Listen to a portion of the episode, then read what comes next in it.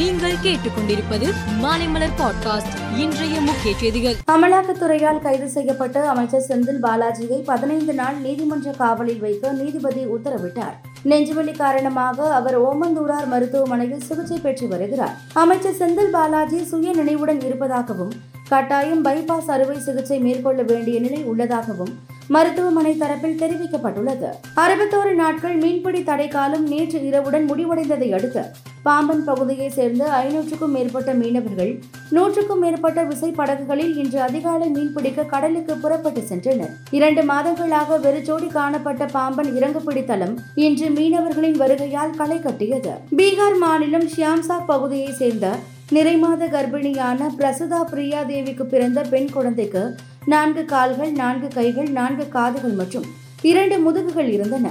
இந்த குழந்தையின் உடலை பரிசோதித்த போது குழந்தைக்கு இரண்டு இதயங்களும் இருந்தது தெரிய வந்தது. மருத்துவர்கள் தீவிர சிகிச்சை அளித்தும் அந்த குழந்தை சிகிச்சை பலனின்றி பிறந்த இருபது நிமிடங்களிலேயே பரிதாபமாக உயிரிழந்தது.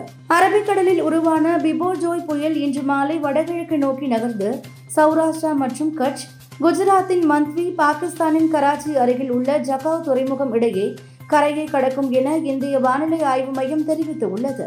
போப்பாண்டவர் உடல்நலம் தேறி வருவதாகவும் மருத்துவமனையில் இருந்து அவர் டிஸ்சார்ஜ் செய்யப்படுவது குறித்தும் வருகிற நாட்களில் முடிவு செய்யப்படும் என்றும் வாட்டிகன் செய்தி தொடர்பாளர் மாட்டியோ ப்ரூனி தெரிவித்தார். கிரேக்க கடலில் படகு கவிழ்ந்த விபத்தில் பலியானோர் எண்ணிக்கை எழுபத்து ஒன்பதாக அதிகரித்து உள்ளது.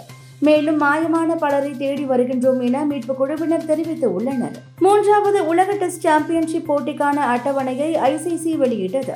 இதில் India Australia England New Zealand Pakistan தென்னாப்பிரிக்கா இலங்கை வெஸ்ட் இண்டீஸ் வங்காளதேசம் ஆகிய ஒன்பது அணிகள் பங்கேற்கின்றன. இந்திய அணி பத்தொன்பது டெஸ்டுகளில் விளையாடுகிறது. சென்னையில் இருபத்தி இரண்டு கேரட் ஆபரண தங்கத்தின் விலை சவரனுக்கு முன்னூற்று அறுபது ரூபாய் குறைந்து நாற்பத்தி நான்காயிரத்து நாற்பது ரூபாய்க்கு விற்பனை செய்யப்படுகிறது.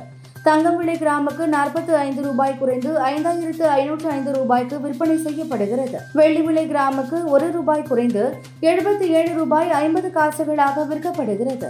மேலும் செய்திகளுக்கு மாலைமலர் பாட்காஸ்டை பாருங்கள்.